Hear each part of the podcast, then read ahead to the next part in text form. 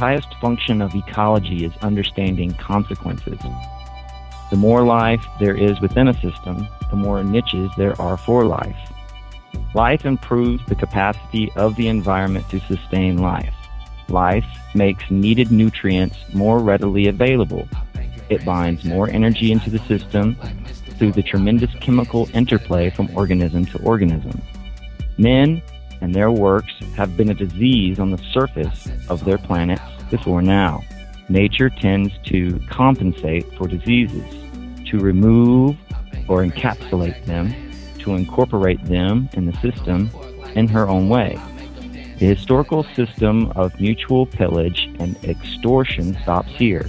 You cannot go on forever stealing what you need without regard to those who come after.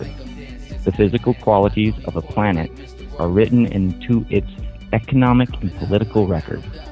We have the record in front of us, and our course is obvious. The gods of creation are deeply troubled. As the sea is ill, so too are the land and the sky for they are linked. There is no escape. We pay for the violence of our ancestors. We are all the seas on this planet. We are the ocean. Yet, I must not fear. Fear is the mind killer. Fear is the little death that brings total obliteration. I will face my fear. I will permit it to pass over me and through me, and when it has gone past, I will turn the inner eye to see its path. Where the fear is gone, there will be nothing, only I will remain. Try looking into that place where you dare not look. You'll find me there, staring out at you. Okay, Desert Mouse, don't get all excited. It's not like you or the Kwisatz Haderach or anything. Hello and good morning. I am William Morgan, and Super Normal July continues today on 42 Minutes, a production of SyncBook Radio and distributed by thesyncbook.com. We are the voice of the outer world. And you can find us online at 42minutes.com and you can reach us by sending a message to mail at 42minutes.com. You can also follow our tweets at Sync42 and at SyncBook. It's the 14th day of July, so go set a watchman because this is our 193rd broadcast. Although many are concerned with the new horizons of Pluto, also known as Hades, the god of the underworld, today we find ourselves a little closer to both heaven and hell on the desert planet of Arrakis, also known as Dune. You know, Will, God created Arrakis to train the faithful. Hello, Doug here, and today on 42 Minutes, we'll not only consider seas of sand, but the very ocean itself, and we'll do so with the child of Dune, that is, Brian Herbert, author of multiple New York Times bestsellers and son of famed science fiction author Frank Herbert, author of Dune. Mr. Brian Herbert has won several literary honors, including the New York Times Notable Book Award, and has been nominated for the highest awards in science fiction. In 2003, he published Dreamer of Dune, a moving biography of his father that was a Hugo Award finalist. Some of his acclaimed novels include Sidney's Comet, The Race for God, and Man of Two Worlds, written with his father. In addition to his solo work, Herbert has co authored with Kevin J. Anderson a number of Dune series novels. Most recently, Brian's highly original science fiction novel, Little Green Book of Chairman Rama, was published in 2014, but today we'll consider his 2013 epic fantasy novel about environmental issues regarding ocean, the concept of which was created by his wife. For more information about his work, see his website, brianherbertnovels.com. We are very fortunate and honored today to have him to be hosting Mr. Herbert. Good morning. How are you doing today, Brian? Good morning, Doug and Will. How are, how are both of you doing? Great. Thank you. An interesting convergence or synchronicity is kind of happening, and I didn't plan it, but so it's the 50th anniversary of your father's masterwork, Dune and last weekend was also Comic Con, and what's happening is this new Star Wars movie is coming out, and so it just seems like there's this this bubbling of energy about uh, the, the, the 2016 Star Wars movie. So, what do you make of all this? And could you even imagine that kind of world when you're an 18 year old when Dune was first published? Um, I, uh, I, I, I really I'm really surprised um, and pleased for Dad. I mean, um, I remember listening to him reading passages to my mother when we lived in San Francisco. I was uh, well 13 or 14 then, and um, he would read these incredible passages about Paul Atreides to her, and she would give him feedback. And but um, it was only his second novel, so um, it, it's kind of amazing that um, he was able to create something so so epic and so and so huge. Um, his first novel, The Dragon in the Sea, he invented uh, containerized shipping, and the Japanese and British um, companies were involved in, in trying to produce containers after that for shipping, uh, based upon his novel. So he he already had a pretty good track record before Dune, but uh, um, he he really hit a, hit the ball out of the ballpark with Dune, didn't he? He did. and it, the influence of that book on the surface is huge. You can see, wow, this this.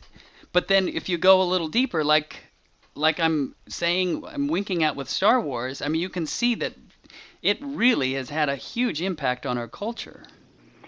I was giving a talk in San Francisco one time, and um, when when I was finished uh, talking about the Dune series and various other things, I, I tend to go off on a lot of tangents, including talking about Frank Herbert's incredible uh, complex personality. There was an old gentleman that stood up and he he said to me, "I've never heard of Dune. I I don't know anything about it. Um, why should I read it?" And so I said, "Well, I I'm not here to talk you into it, but if you don't read it, you're missing a huge part of our of our culture. I mean, it's it's it's mainstream. It's not just science fiction. It's about strong women characters. Um, it's about human potential. Uh, Dune is a is a science fiction novel that does not depend upon technology. That's very, very rare. Um, and in fact, computers are illegal at the time of Dune, and they're only used secretly. So it's largely about about humans, about people, about their potential, um, and and all. I, I can go into a lot of that, but uh, as, as I said, I do answer questions in a very long way, so be careful here. so then you said you first began experiencing Dune as he, you know, as a 13 year old when he's reading passages to you. When did you experience it as a totality for the first time? When it was published, or when it was in short story form, or? Well, um, I, I wrote a biography of Dad, Dreamer of Dune, and um, in it I talk about how difficult our relationship was when I was growing up. Um, the house had to be perfectly quiet. Um, sometimes I would just wait until uh, until my mom got home before I'd go in the house. She she was an advertising writer, so both my parents were writers.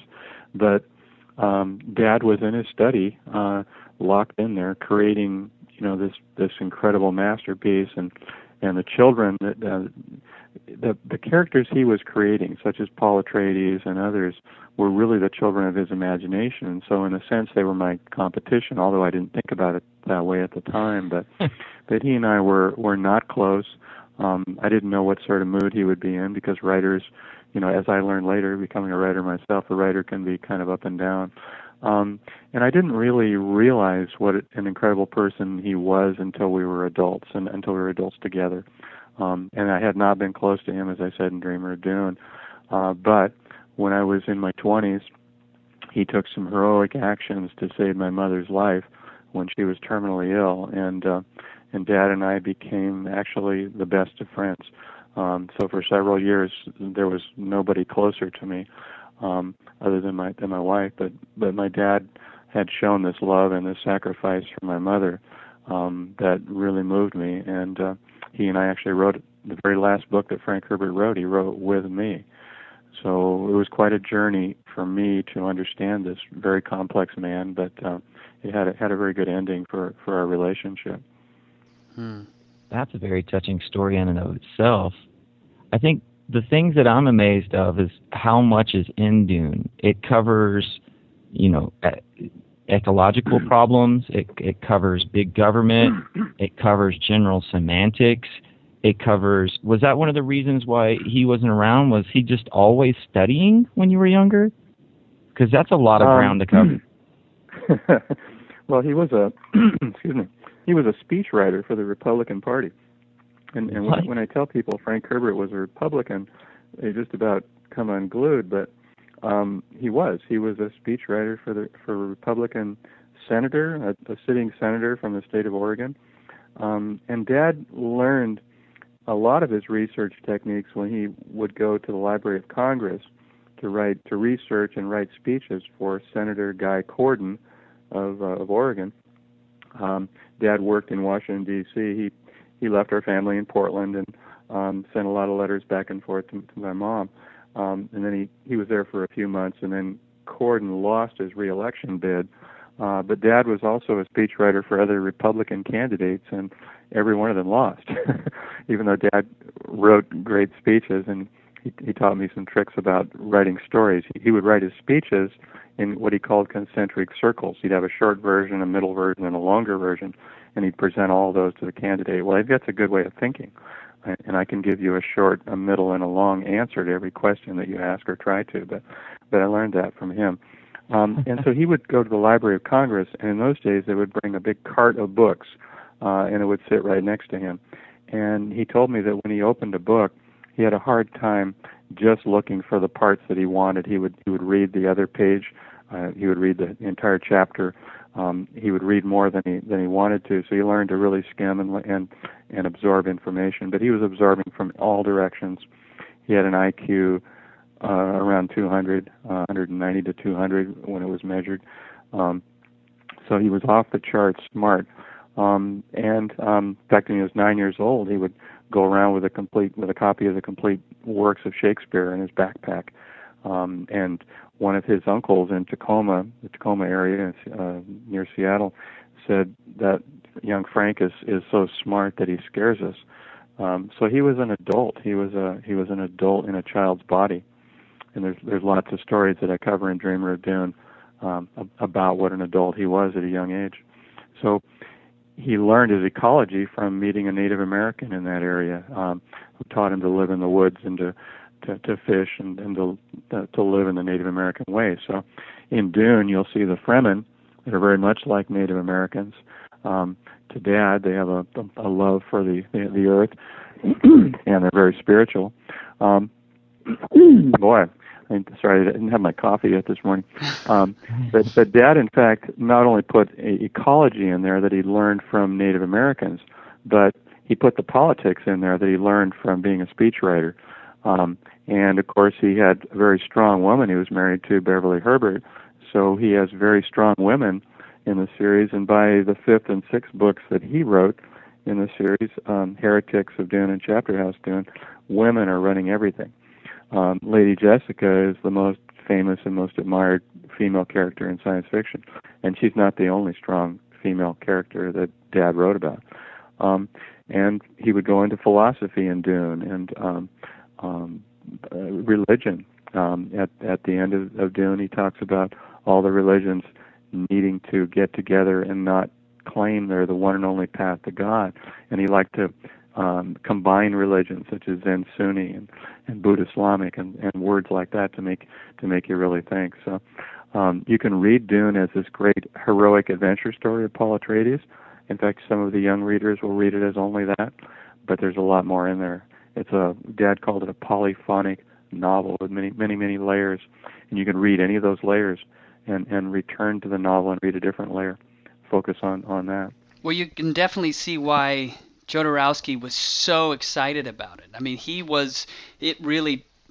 You can in his recent. Um, they just had a documentary about his failed attempt at trying to turn it into a film, and the greatest know, movie never made. Yeah, and I mean it's it's really heartbreaking because you can see the passion that he really you know he was thinking it you know in terms of making the movie the messiah that the that paul represents in the book which was you know just really a product of of the time which the book is too but so what do you think of the film version of it what what did your dad think and how how did you guys experience dune on the screen are you talking about? The David Lynch movie? Sure. Or the Yoda? Yeah, the, the Jodorowsky attempt was one of many attempts um, made in the 70s. Um, in fact, at one time, Arthur P. Jacobs, who did Planet of the Apes, had the rights, and um, he died, and his production company didn't continue it. So there were several attempts, including an early attempt uh, by Dino De Laurentiis that that failed, and he let it lapse. And so, but Dino De Laurentiis eventually came back in 1979 and repurchased the rights to Dune. Um, and from there, he had Ridley Scott at one point on board to direct it, and I cover a lot of the reasons that didn't uh, that didn't go forward. But when when Dad first saw the uh, the five hours of of, of outtakes uh, that were filmed by Lynch in in Mexico City at Churubusco Studios, Dad said it was a, a visual feast. Um, he didn't when when they started when they actually released the movie, it wasn't five hours; it was two hours and fifteen minutes, something like that. So there'd been a lot of cutting, and among the cuts were the characterization of Stilgar and some of the others. And so Stilgar, the, the, the leader of the Fremen, the desert people, he would just come out of nowhere. Who is this guy? Um, he's very compelling. The actors that they had in in the in the movie. I mean, two of them had won Academy Awards for for best actor and best actress in in prior movies. Um, and so the, the cast was was incredible, and and it feels like Dune. And there's some really really neat things in it, such as when Paul Atreides first first mounts the the worm, and um, and he, it's a battle worm, and he's he's riding off into into battle. I mean, wow, what incredible incredible scenes. Uh, but David Lynch put his own his own mark on it. Um, he also invented some things in that movie that are not in the book, and so a lot of readers were not happy with that. Could you name an instance of that? Yeah, the weirding way um, the the weirding module, uh, the, the the sound. Um, oh yeah. So the I guess it's like the, an apparatus. The sound weapon. Yeah. Yeah, the sonic weapon, and, and, and the way that you know weirding is in is in the is in the book, but but Lynch changed it a little bit, and he created this sound weapon that Paul uses that does not exist, and so a lot of readers felt, well, he didn't need he didn't need to do that because there's so much in Dune already. Why do you need to create something? and secondly, the characterization of, of uh, Baron Harkonnen, in which he's kind of a he's kind of cartoonish in a way. Um, it's very entertaining. His character is very entertaining. This floating fat man with pustules all over him, but um, it's a little bit over the top, and my dad felt that. And probably the the biggest complaint that dad had though was at the very end of the book, Paul Atreides makes rain and if rain were to were to fall in that way on Dune, it would it would ruin the entire cycle of the of the sandworms and the spice and everything else. So it's just it just wouldn't happen. And so, um, but the movie, I mean, I, I I still like it. I like the movie. I, I like it overall, and I think Dad did too. You you you can forgive its its mistakes. Um, the two science fiction series that came out later uh, Frank Herbert's Dune and Frank Herbert's Children of Dune, which included Dune Messiah. Both of those, uh, although they were not the big high budget um, production that, that Lynch had, had directed, both those TV series follow the plot more closely. So if someone's not familiar with Dune, uh, the TV series are a better place to start to follow the plot. But I, I still think the Lynch movie has, has a lot of a lot of merit to it, and uh, I, I still like it to this day. Well, the environment is really an important part of Dune, and it's also an important part of your work too. Mm-hmm. Do you think that's a, a product of the, the Pacific Northwest, or just something in your blood?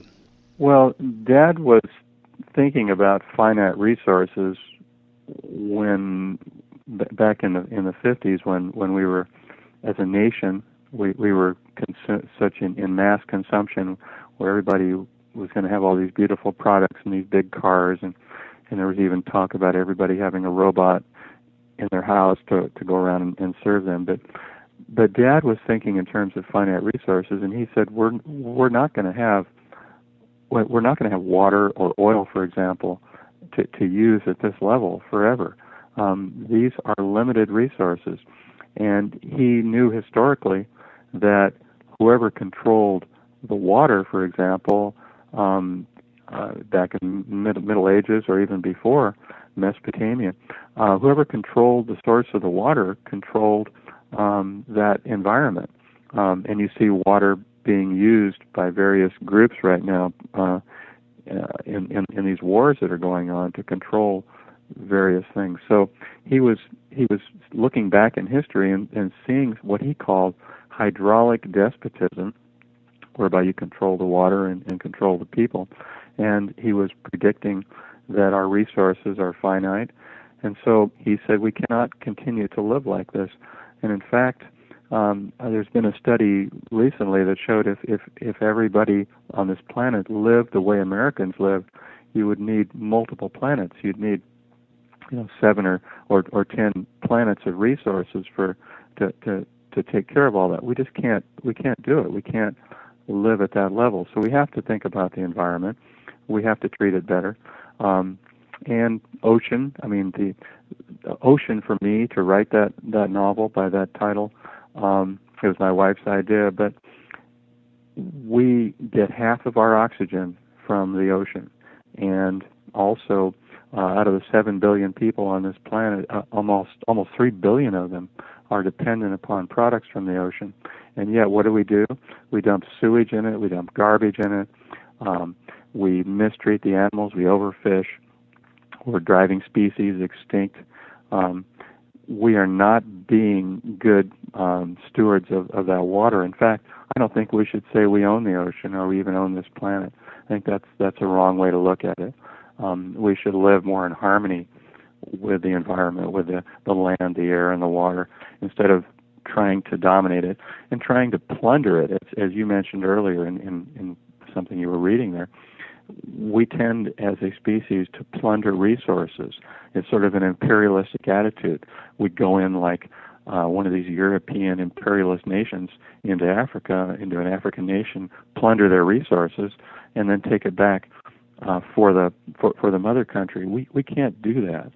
We have to give as as well as take from the environment, um, and I, I think it's a total different way of thinking. And I, I I don't think we think that way today.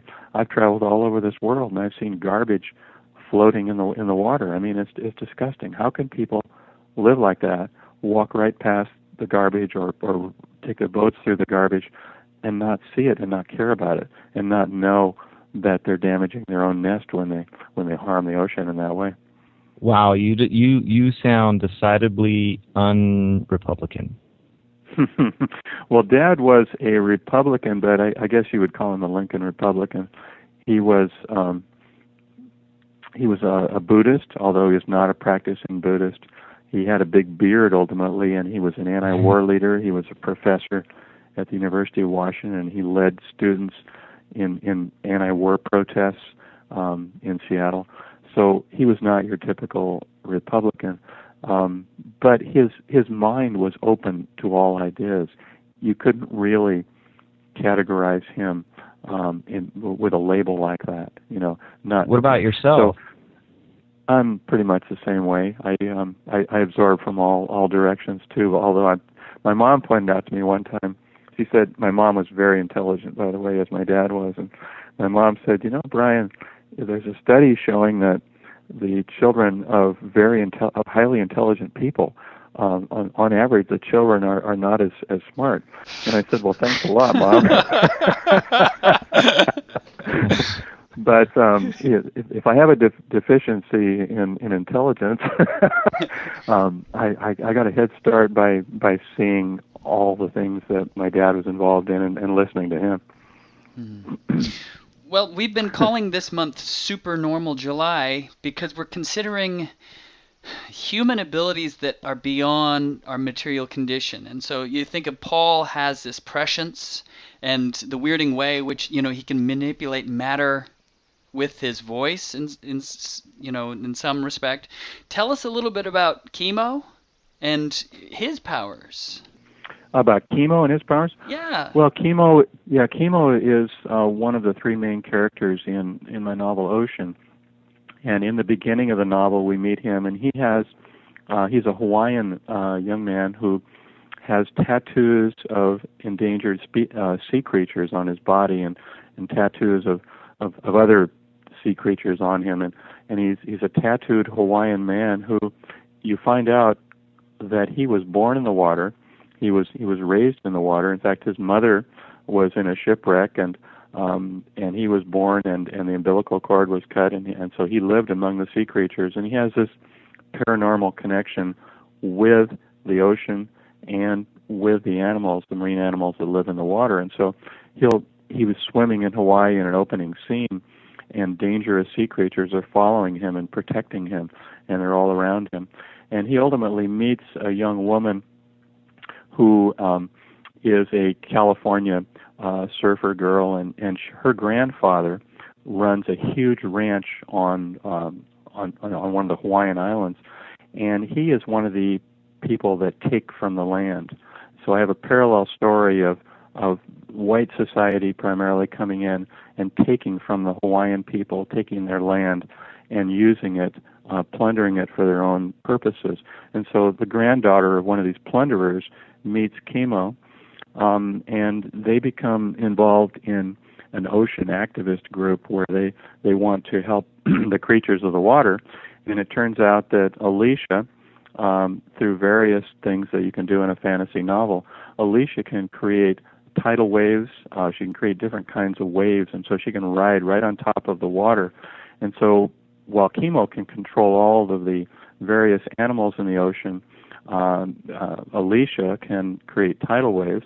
And there's a third character named Gwyneth who is autistic, and she, it turns out, has been absorbing all the information from the ocean, and she knows when the ocean is going to go completely dead. It'll have no more oxygen in it because of what humans have done to it. And she knows exactly when that's going to happen. And so all these characters have a very urgent need, uh, see the urgent need to, to save the ocean. And they generate a huge military force of dangerous sea creatures that um, there are a lot more dangerous sea creatures than we can imagine. And I did a lot of research on it.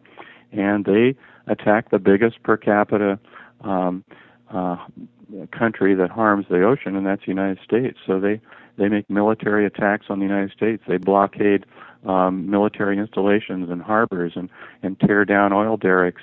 And they take all the garbage that's floating out in the Pacific Ocean. There's a huge amount of plastic floating out there today, um, and they push it all back to shore and tell people to clean up their own messes. So we, it, it, it's a big epic scale battle um, and it's my dad taught me one time. He said, you know, if you have a big message, and if you look a lot at a lot of my books and his books, I've got a message in there, and so did he. Dad said you have to entertain people first. You can't just lecture to them about about the need uh, to to change their behavior, as, as we tend to talk about a lot in these books.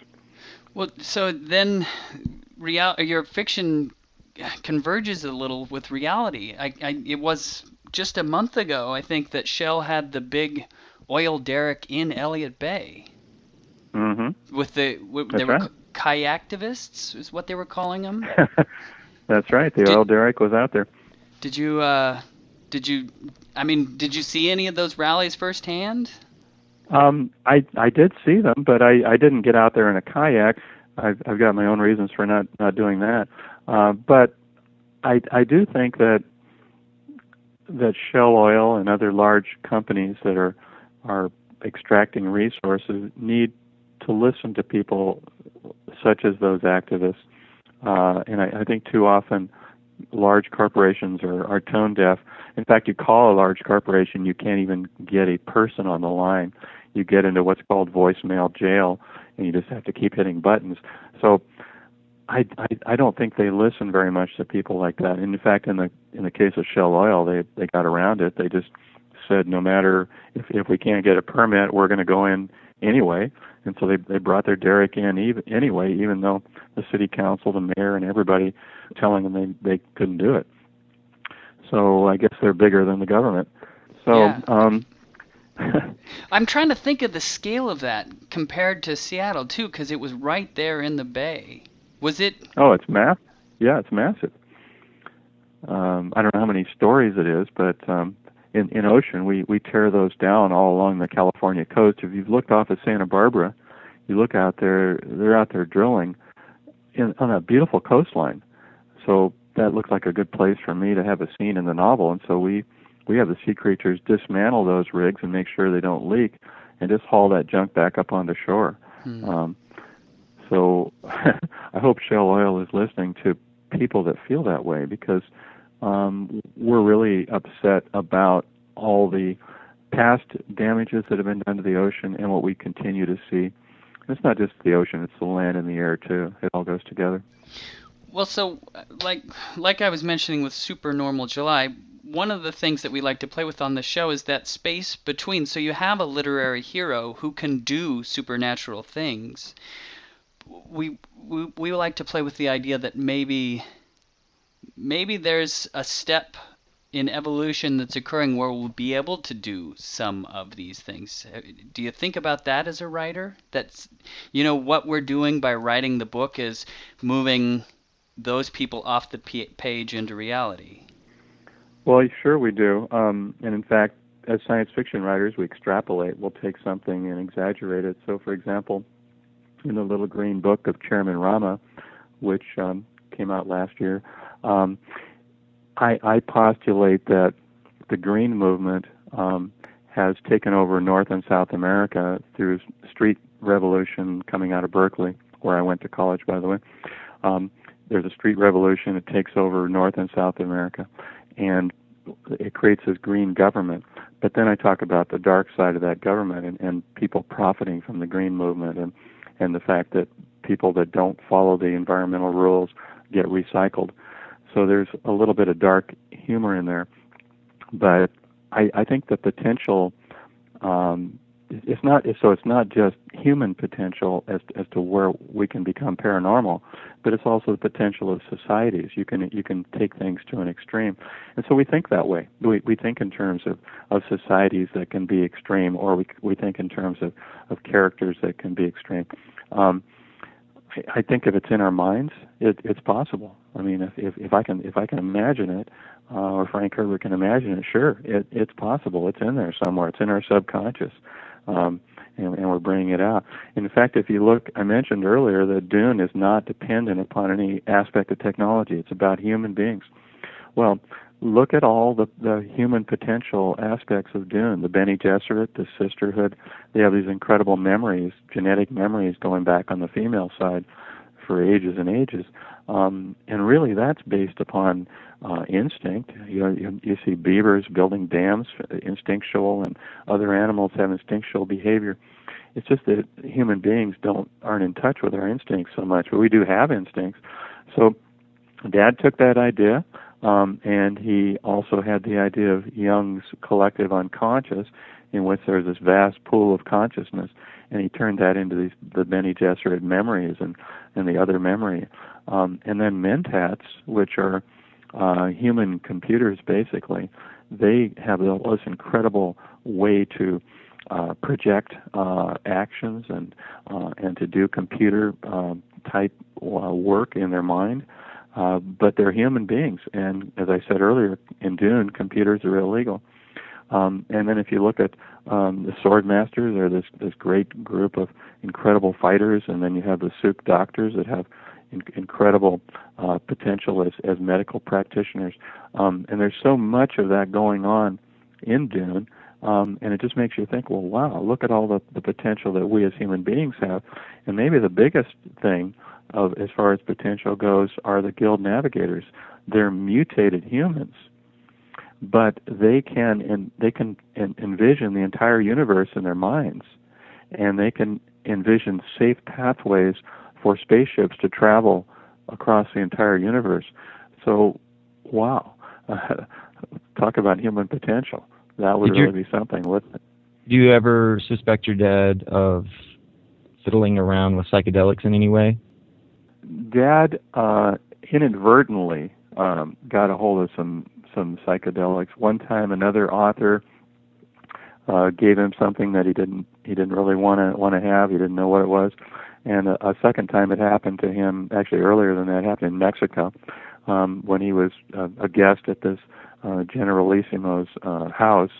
Um, and uh, was served something that was was not quite right, but but it was only in, inadvertent for Dad, and and he never dabbled in anything like that at all, uh, nor have I. So uh, did they um, no, influence they him at all? No. Do you think? I mean, what, did he talk to you about them and uh, brainstorm on potentiality because it seems to have a lot to do with the whole theories of human evolution. Somebody's once said there's a connection between, you know, um, when the atomic bomb was made and when psychedelics were so close that almost, you know, humans needed psychedelics to actually process the the full understanding of the bomb and stuff of that nature. Like it's almost needed for evolution as far as thought's concerned. Yeah, I think uh, Timothy Leary was doing some things like that back in the '60s, doing the experiments. A brilliant man, but no, Dad never never did that, and I I think he would have been concerned that it would harm that mind of his. I mean, he, he had that incredible. He had sort of a, a, a galactic library inside his head, um, similar to some things that he's written about. So, I I don't think he would want to try to enhance that mind, um, nor would he recommend it to other people. I don't I don't think. Uh, but the spice. Yeah, which was such a big part of the book. Right. Yeah. So you know, one time a person called him back in the '60s and got a hold of his person, his home phone number, and and said to Dad that he's reading Dune and and he's taking drugs while he's reading it and he's really enjoying it more. And and, and Dad just would, didn't know what to say to him, you know, because that wasn't he didn't really want people to be high when they're reading his books.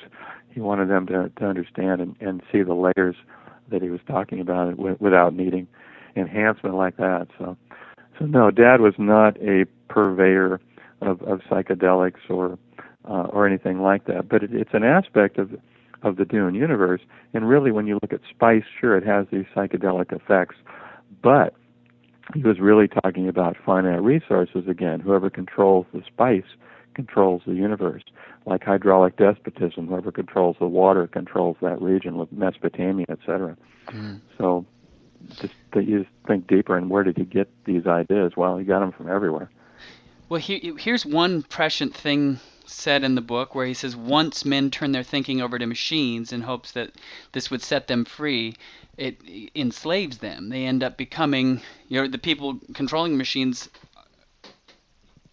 are the the slave masters and so I wonder what he would think of you know we're talking about enhancement with spice and stuff too. I'm wondering what he would think about our reality now with smartphones and how uh, mediated we are with our gizmos and gadgets.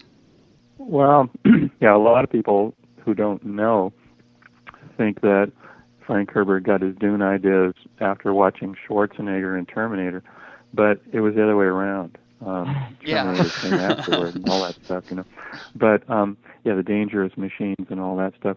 Um, Dad um, felt very he he had a my mother uh, had a grandfather who hated machines. He would he would curse at machines and and and Dad saw quite early that that we could I mean all these ads that we saw on TV we had no TV in our house by the way when I was growing up but but all the ads that were on TV in the 1950s showing all these perfect kitchens and these robots running around and and all this stuff going on.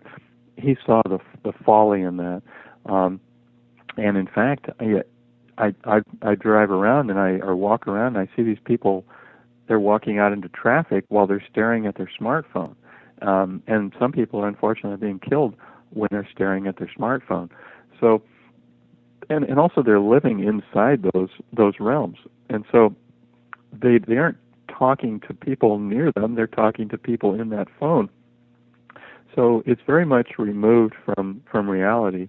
Um, I think Dad uh, would have had a heyday if he'd if he'd seen this stuff going on. Um, but yeah, it's just one of the many things that that he predicted. We are we are becoming prisoners of of this technology right now, and it's very subtle, isn't it? People don't realize it, but try cutting it off, you know. And I, I, I do write about that in one of my short stories. What would happen if it were cut off? So that that will be that'll be coming out pretty soon. I have a collection of short stories, and that's one of them. Which leads us, you know, we're nearing the end here.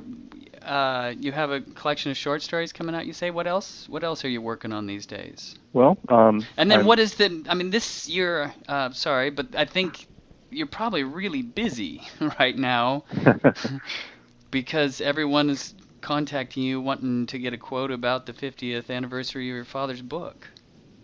Yeah, um, I'm along with my my nephew Byron Merritt and my my da- one of my daughters Kim Herbert and me.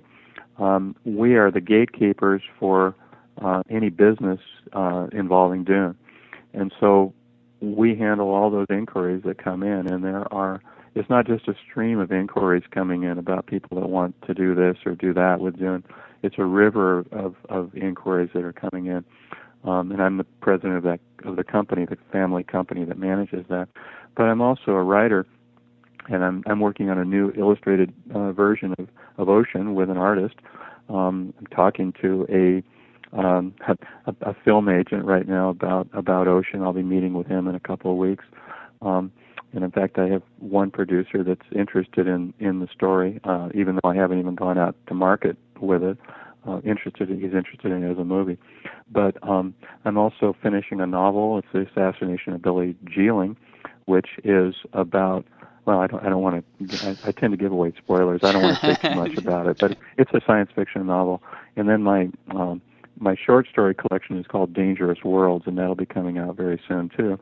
And then Kevin J. Anderson, my co-author on the Dune series and on the Hellhole series, Kevin has the draft of Navigators of Dune right now. I passed it off to him several weeks ago. He has it right now. We take we pass the book back and forth.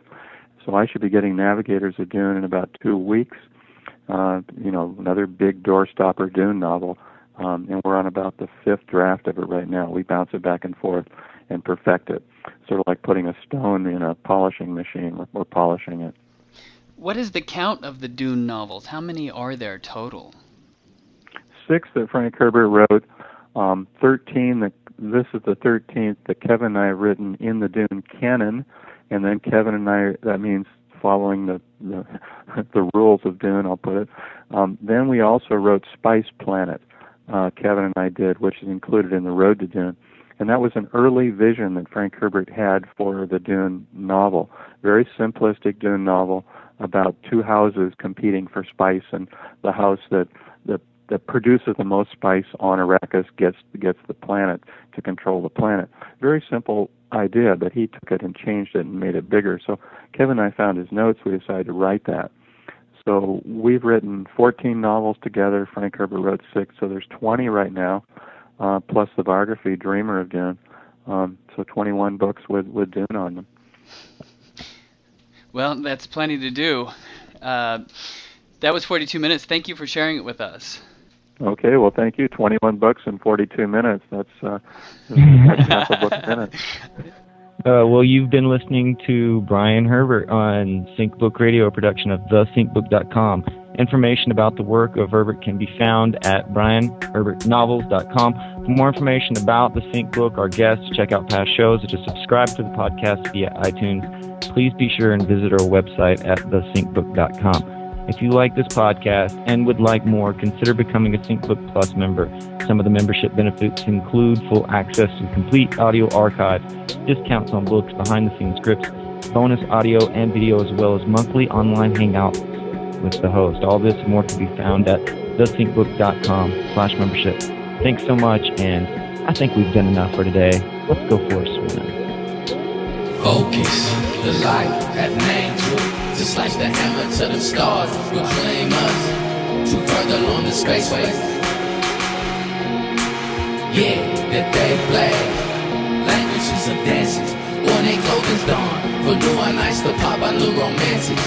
The whips whip up fast to slice the air is flash. Gilded barrels, they move around strapped up without chains.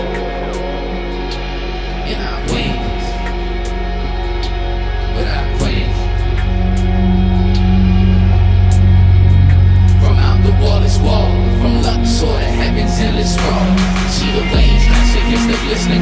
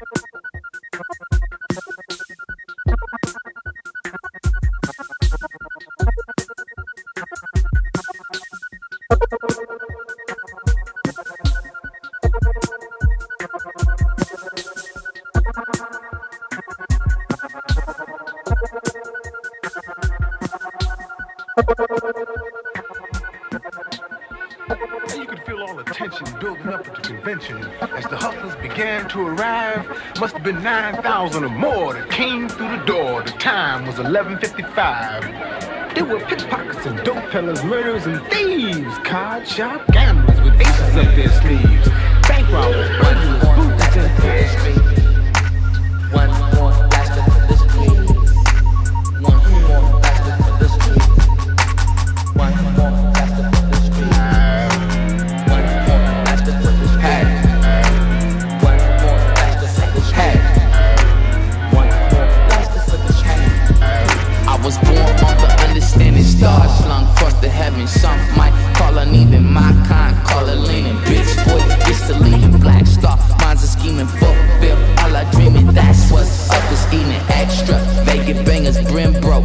swinging space cake, boys race, ayy.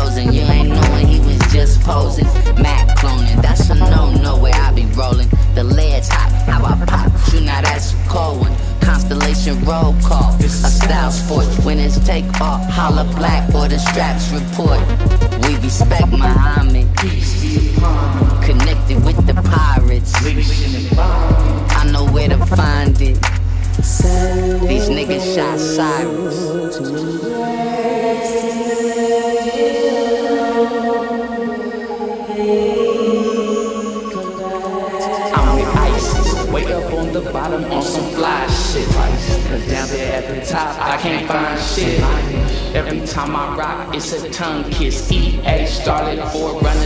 find